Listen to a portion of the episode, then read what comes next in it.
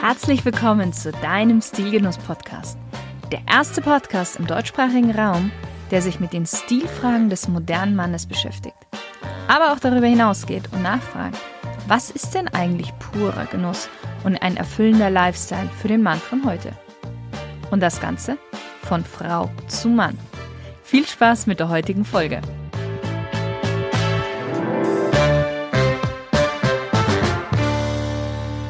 Hallo lieber Stilgenusshörer. Eine Umfrage des Manager Magazines ergab, dass der durchschnittliche Mann 17,1 Hemden besitzt.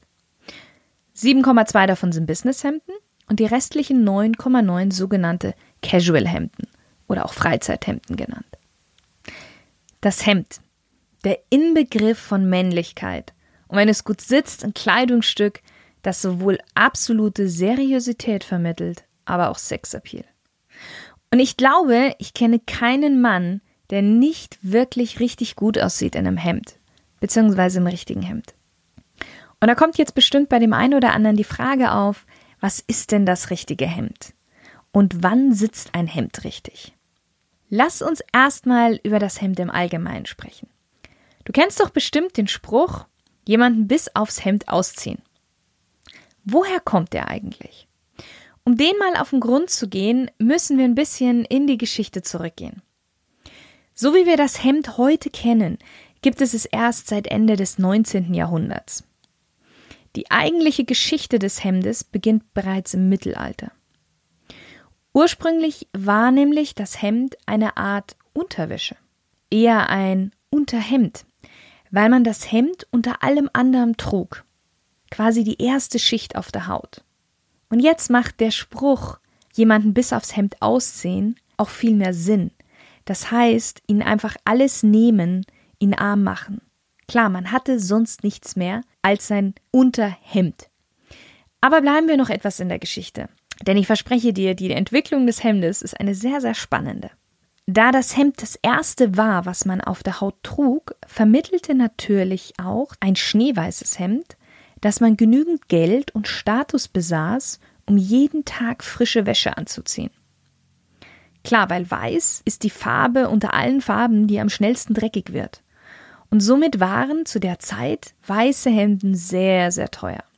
Tatsächlich sah man sogar das bloße Tragen eines weißen Hemdes, eines weißen, sauberen Hemdes, schon als akzeptabler Ersatz für die körperliche Hygiene. Naja, der Rolls-Royce unter den Hemden war ein Hemd aus Seide oder aus Leinen. Das war sehr, sehr kostbar, so ein Hemd. Und natürlich waren solche Hemden eher prestigeträchtige Geschenke oder auch ein Teil der Aussteuer. Damit du dir mal so ein Hemd von damals vorstellen kannst. Die Hemden wurden erstmal über den Kopf angezogen. Eine Knopfleiste gab es zu dieser Zeit noch gar nicht. Die gab es erst ab 1871 und zwar als die Londoner Schneider Brown, Davis Co. das erste Hemd mit durchknüpfbarer Front herstellten. Aber bis dahin dauert es noch ein bisschen. Zunächst waren die Hemden auch so lange wie eigentlich ein Nachthemd. Und tatsächlich viele der Ärmeren oder die halt einfach nicht das Geld hatten, schliefen auch in ihren Hemden. Und natürlich waren die dann nicht so schneeweiß und so sauber. Und das Hemd hatte auch zu der Zeit noch keinen Kragen oder eine Manschette, so wie wir das heute kennen. In der Renaissance rutschte das Hemd dann etwas mehr in die Öffentlichkeit, denn es wurde bei den Männern modern, einen Ausschnitt zu tragen, bei dem das Unterhemd dann auch etwas hervorschaute. Und daran brachte man gerne so kleine Bündchen an, die oftmals aus Spitze bestanden oder sogar auch bestickt waren. Nach und nach entdeckte man dann immer mehr einen weißen Kragen bei den Herren, der unserem heutigen Kragen schon recht ähnlich war aber der Kragen musste stets schneeweiß sein, weil es immer noch ein Zeichen für Sauberkeit und Geld war. Die Blütezeit des Kragens war dann circa Mitte des 16. Jahrhunderts bis Mitte des 17. Jahrhunderts. Hier nahmen die Krägen wirklich alle möglichen Formen und auch Ausmaße an. Zum Beispiel den sogenannten Mühlsteinkragen. Das sind diese Krägen, du kennst das bestimmt aus einigen Gemälden, die wie ein Mühlstein um den Hals herum waren. Und die waren immer sehr stark mit äh, Stärke versteift, hatten sehr viele Spitzen und waren so in lauter kleinen Falten gelegt. Und zum Teil nahmen diese Krägen ein Ausmaß an, dass man nicht mal normal mehr essen konnte. Und es wurden einfach verlängerte Gabeln hergestellt, damit man gar noch das Essen sich zum Mund führen konnte. Aber mehr als den Kragen zeigte man nicht. Das Hemd war zwar kein Unterhemd mehr, aber trotzdem gehörte es sich einfach nicht. Und gerade bei Hochzeiten, offiziellen Anlässen und vor allen Dingen auch in Anwesenheit von Damen war es absolut stillos, unaufgefordert, seine Jacke abzulegen. Wir kennen das auch heute noch, dass man beim Essen, beim Abendessen sein Jackett erstmal nicht ablegt, sondern erst nach einer gewissen Zeit. Das kommt tatsächlich von damals noch. Daher kommt auch übrigens der Begriff hemdsärmelig rumlaufen, was ja auch eher etwas negativ besetzt ist. Bis zum frühen 20. Jahrhundert war das weiße Hemd der Inbegriff von Vornehmheit. Nur Reiche und Adelige wechselten ihre Hemden regelmäßig, da sie einfach das nötige Geld hatten, genug Exemplare von weißen Hemden zu kaufen und diese dann auch zu wechseln und sich regelmäßig wuschen. 1827 kam dann die Hausfrau Hannah Montague auf eine ganz, ganz geniale Idee. Die hatte nämlich, um es mal salopp zu sagen, die Schnauze voll, die Hemden ihres Mannes jedes Mal zu waschen, damit der Kragen einfach schön weiß war. Und deswegen erfand sie das kragenlose Hemd mit abknöpfbaren Kragen. Also sprich, man hatte ein Hemd und da konnte man Kragen und dann noch die Manschetten abknöpfen. Wusch, Kragen und Manschetten jeweils separat. Das Hemd wurde noch etwas öfter getragen und knöpfte dann den Kragen und die Manschette einfach wieder an. Bis in die 1930er war es gang und gäbe, so ein kragenloses Hemd zu tragen und täglich einfach einen frischen Kragen und auch eine Manschette anzuknüpfen. Erst mit Anfang der 30er kamen dann wieder Hemden mit festen Kragen und Manschetten in Mode. Übrigens noch so ein geflügeltes Wort, das vom Hemd abstand und auch so in dieser Zeit entstanden ist. Der White Collar Worker, also ein Arbeiter mit weißem Kragen, auch übersetzt mit dem Büroarbeiter, mit dem Angestellten. Und der grenzt sich ganz klar vom Blue Collar Worker ab also sprich den Arbeiter in einer Fabrik, also Blue Collar vom Blaumann, dem Arbeitsanzug. Okay, zurück in die Geschichte. Bis ins 19. Jahrhundert trugen Herren unifarbene Hemden. Natürlich vornehmlich weiß. Erst Ende des 19. Jahrhunderts kamen dann gestreifte und gemusterte Hemden in Mode. Aber man hatte immer noch stets den Verdacht, dass Flecken mit dieser Musterung verdeckt werden sollten. Also kombinierte man natürlich diese Hemden mit weißen Krägen und mit weißen Manschetten was immer noch den Anschein von Sauberkeit vermitteln sollte. Und diese Art von Hemden sind auch heute noch sehr, sehr beliebt. Also der Korpus gemustert, oftmals mit Streifen und mit weißen Kragen und weißen Manschetten. Natürlich hat heute der weiße Kragen nicht mehr den Hintergedanken, Reinheit zu verkörpern. Aber trotzdem bewirkt auch noch heute so ein steifer, ordentlicher Kragen den Eindruck von Geschäftssinn und von eleganter Kleidung. In den 1960er entstand dann die Brusttasche weil die Westen unter den Anzügen verschwanden allmählich. Ganz einfach, die Zentralheizung wurde eingeführt in Büros und Wohnungen und es war einfach nicht mehr so kalt und man trug nicht mehr so viel Weste. Tatsächlich hatte und hat die Brusttasche aber keinen wirklichen praktischen Sinn. Klar, sie sollte als Ersatz für die Tasche an der verloren gegangenen Weste dienen, aber Stifte und Zigaretten hatten und haben nach wie vor dort eigentlich nichts verloren. Und tatsächlich gehen auch noch heute die Meinungen stark auseinander, was eine Brusttasche an einem Hemd angeht. Die einen mögen die Brusttasche als Zeichen für Tatkraft und Engagement sehen. Die anderen mögen einfach traditionellere Herrenhemden ohne Brusttasche bevorzugen, weil sie einfach klassischer und eleganter aussehen. Heute ist das Hemd, vor allem das weiße Hemd, Kernbestandteil einer jeden Herrengarderobe. Und ich würde auch jedem immer ein weißes Hemd und ein hellblaues Hemd als festen Bestandteil der Garderobe empfehlen. Warum? Weil diese beiden sind Allrounder und stehen so gut wie jedem und lassen sich auch mit der klassischen Farbpalette sehr, sehr gut kombinieren. Okay, worauf solltest du jetzt achten, wenn du dir ein neues Hemd zulegst? Zuallererst solltest du mal unterscheiden, ob du dir ein Businesshemd kaufen möchtest oder ein Casualhemd, also ein Freizeithemd. Businesshemden unterliegen immer strengeren Regeln. Und die Tipps, die ich jetzt dir gleich geben werde, beziehen sich auch hauptsächlich auf Businesshemden. Das heißt, bei einem Freizeithemd kannst du es auch gerne etwas lockerer sehen. Grundsätzlich gilt, ein Businesshemd sollte lieber etwas weiter als zu eng sitzen. Weil du trägst dieses Businesshemd wirklich den ganzen Tag und du solltest dich darin gut bewegen können, du solltest dich wohlfühlen. Tatsächlich aber tragen die meisten Männer ihre Hemden sogar zu groß. Kragenweite und Weite der Manschette lassen sich im Nachhinein kaum ändern. Wenn du dir ein Hemd kaufst, sollten diese zwei Dinge bei der Passform wirklich Priorität haben. Beim geschlossenen Kragen darf nicht mehr als ein Finger zwischen Hals und Kragen Platz sein.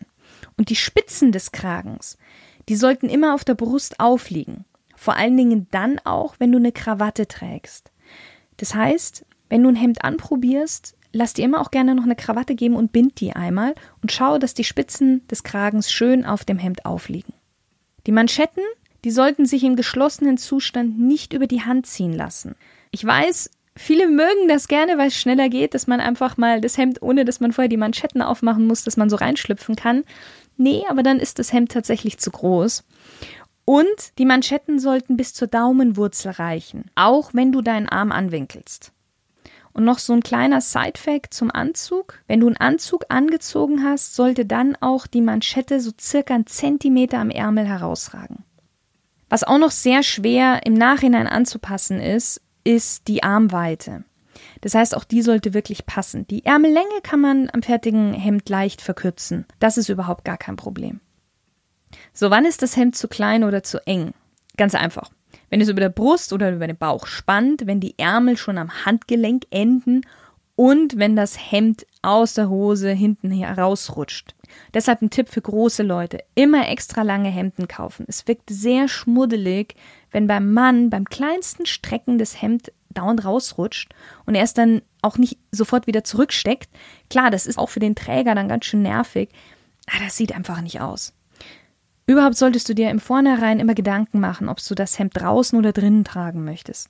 Weil ein Hemd, was du außerhalb der Hose tragst und einfach zu lang ist, ist auch nichts. Als Faustregel gilt, im Büro wird das Hemd in der Hose getragen, in der Freizeit kann es auch gerne über der Hose getragen werden, zum Beispiel bei einer Chino oder bei einer Jeans. Manche Hemden haben so eine Länge, die man sowohl draußen als auch drinnen tragen kann. Da gilt die Regel, wenn das Hemd einmal in der Hose war, dann bleibt es auch in der Hose für diesen Tag. Das Hemd aus der Hose rausziehen, umso mehr es in Richtung Abend und Freizeit geht, ist keine gute Idee. Warum? Weil das Hemd dann total verknittert ist. Das steckt dir den ganzen Tag in der Hose. Man schwitzt auch immer so ein bisschen, gibt ein bisschen Körperwärme ab und es entstehen einfach Falten. Und wenn du dann das Hemd rausziehst und dann so trägst, hast du unten total verknitterten Saum und es macht einen sehr, sehr ungepflegten Eindruck. Was gibt's noch zu beachten? Dein Hemd sollte immer einen Knopf oberhalb der Manschette haben, sprich beim Hemdenschlitz, denn das verhindert das unschöne Aufklaffen des Hemdes über dem Arm. Mm, weil wir gerade bei Knöpfen und Knopflöcher sind. Hemden von hoher Qualität haben meistens Knöpfe aus Perlmutt, da die einfach haltbarer sind und auch viel edler ausschauen im Vergleich zu Plastikknöpfen. Und die Knopflöcher sollten waagerecht und nicht senkrecht genäht sein, weil dann geht das Hemd nicht so leicht auf. Außerdem sind die Knopflöcher hochwertiger Hemden auch immer handgenäht. Noch etwas zur Naht. Je enger die Stiche im Allgemeinen sind, desto strapazierfähiger ist auch das Hemd beim Tragen. Als Faustregel gilt, so auf ein Zentimeter Naht kommen circa acht Stiche. Kannst du ja mal beim nächsten Hemdenkauf einfach darauf achten. So, neben der richtigen Passform und auch der optischen Qualität macht natürlich auch der Stoff, aus dem ein Hemd genäht wurde, sehr viel aus. Stilvolle Hemden sind zu mindestens 80 Prozent aus natürlichen Materialien, wie Baumwolle oder Leinen. Im Idealfall 100 Prozent. Finger weg von Synthetikfasern oder auch sogenannten Bügelfrei-Ausrüstungen. Diese Hemden sind zwar etwas knitterresistenter und meistens, wenn du es aus der Waschmaschine nimmst, musst du nicht so stark bügeln. Aber du schwitzt auch in diesen Hemden viel stärker. Klar, Synthetikfasern ist grob übersetzt Plastik. Und so eine Bügelfrei-Ausrüstung, da wird auch eine Art Imprägnierung über das fertige Hemd drüber gegeben und verhindert damit viele Falten. Alle Falten kann es gar nicht verhindern.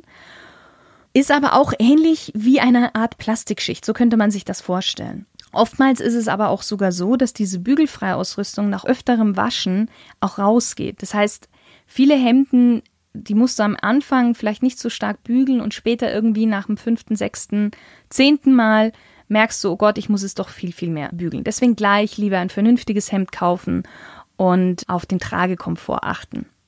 Ein, zwei Tipps für diejenigen, die nicht so ein Fan vom langen Bügeln sind. Erstens, wenn du dein Hemd wäschst, nie bei voller Drehzahl schleudern lassen. Weil umso nasser das Hemd ist, desto weniger Knitterfalten hat es dann auch. Dann zum Trocknen immer auf einen Kleiderbügel hängen.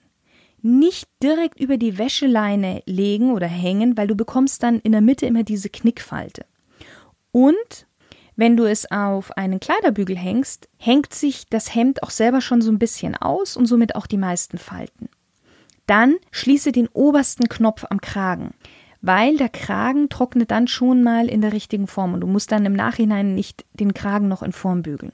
Und zu guter Letzt immer die Hemden im noch leicht feuchten Zustand bügeln. Dann geht es viel, viel einfacher und schneller, die Falten wegzubügeln. Und solltest du das Hemd trotzdem mal total trocken von der Wäscheleine nehmen, auch kein Thema, einfach kurz vor dem Bügeln mit etwas Wasser besprühen. Noch etwas zum Kragen. Der Grad der Spreizung des Kragens unterstreicht auch sehr stark die Gesichtsform. Ein schmales, langes Gesicht verträgt eher weit gespreizte Krägen. Bei einem runden Gesicht sollten die Kragenschenkel lieber etwas enger zusammenstehen. Aber es kommt natürlich immer auch auf den harmonischen Gesamteindruck mit den übrigen Kleidungsstücken an, den Look, den du haben möchtest und ob du Krawatte tragen möchtest oder nicht. Bei einem Haifischkragen zum Beispiel, also ein Kragen mit sehr starker Spreizung, beziehungsweise mit einer breiten Öffnung, solltest du immer eine Krawatte tragen, auch nach Feierabend. Der Kentkragen ist der Allrounder. Der passt so gut wie zu allem und der kann mit und ohne getragen werden. Da gilt aber dann, der Knopf am Hemdkragen wird immer dann geschlossen, wenn man eine Krawatte trägt. Wenn man keine Krawatte trägt, dann offen lassen. Werden die Kragenenden auf dem Hemd geknöpft, wie beim Button-Down-Kragen, wird dazu definitiv keine Krawatte kombiniert. Auch wenn man das gerne in dem ein oder anderen Modemagazin mal sieht. Klar, bei einem Stehkragen eh keine Krawatte, weil du kannst du ja nicht einmal irgendwie befestigen. Und noch was ganz, ganz Wichtiges zum Schluss. Ein Unterhemd oder ein Shirt sollte auf keinen Fall beim Hemd oben rausschauen. Auch nicht, wenn der erste Knopf geöffnet ist. Also, ein Unterhemd mit Rundhalsausschnitt wirklich nur dann tragen, wenn du eine Krawatte trägst. Und überhaupt würde ich dir empfehlen, spezielle ärmellose Businesshemden zu kaufen. Die enden nämlich direkt bei der Schulternaht und schaffen somit einen sehr schönen, unsichtbaren Übergang. Das heißt, man sieht es fast gar nicht, dass man ein Unterhemd trägt. So, ich hoffe, ich konnte dir einen etwas tieferen Einblick in die Welt des Hemdes geben und dir auch gleichzeitig ein paar Tipps für den nächsten Hemdeneinkauf mitgeben. Das Hemd sagt heute nicht mehr so viel darüber aus, ob jemand Geld hat, sich mehrere weiße Hemden leisten kann und sich regelmäßig wäscht. Dafür sagt aber ein gut sitzendes Hemd viel darüber aus, wie gut man sich selber kennt und wie viel man sich wert ist. In diesem Sinne wünsche ich dir noch einen wundervollen Tag.